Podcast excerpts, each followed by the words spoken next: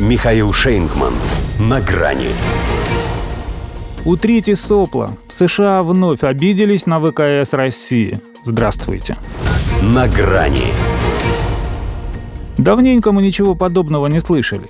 Считай с того марта, когда тятя-тятя наши сети притащили их жнеца. Не то чтобы соскучились, но стало не хватать.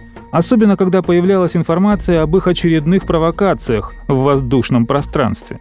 Поэтому в каком-то смысле отлегло. Командующий ВВС Центрального командования армии США Алекс Гринкевич опять обвинил российских летчиков в небезопасном и непрофессиональном поведении.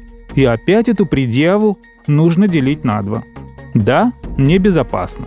Но для того и существует боевая авиация, чтобы представлять опасность для врага.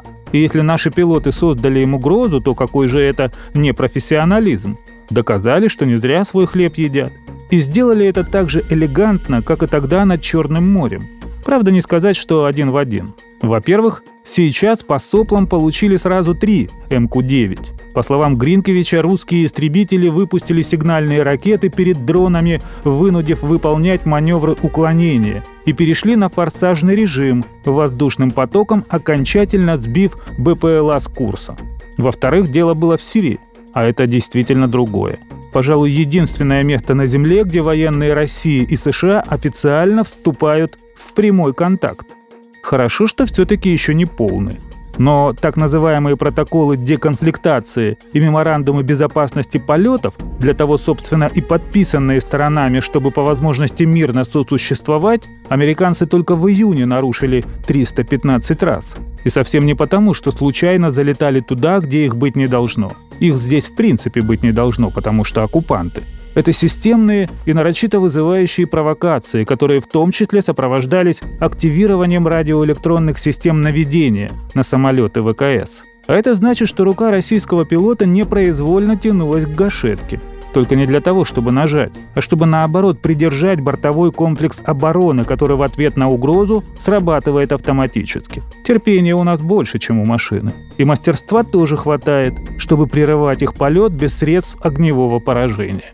Тем не менее, за минувшие сутки они еще 9 раз презрели протоколы, войдя в закрытый из-за российско-сирийских авиаучений район. Вряд ли им реально жить надоело. Чай не укронацисты. Но явно же на грубость нарываются и обидеть норовят, дерзостью своей пытаясь вдохнуть уверенность в недобитых террористов. Хоть и говорят, что мы якобы помешали их беспилотникам отслеживать передвижение боевиков ИГИЛ, но мы-то знаем, с какой целью они интересуются. Если мы здесь по приглашению и для возрождения сирийского государства, то они исламского. Потому что очень им нужен второй фронт, чтобы отвлечь нас от Украины. Не понимают, видимо, что это пока мы сдерживаемся. Но если что, то уважим. Само собой, небезопасно и непрофессионально. Как умеем. До свидания. На грани с Михаилом Шейнгманом.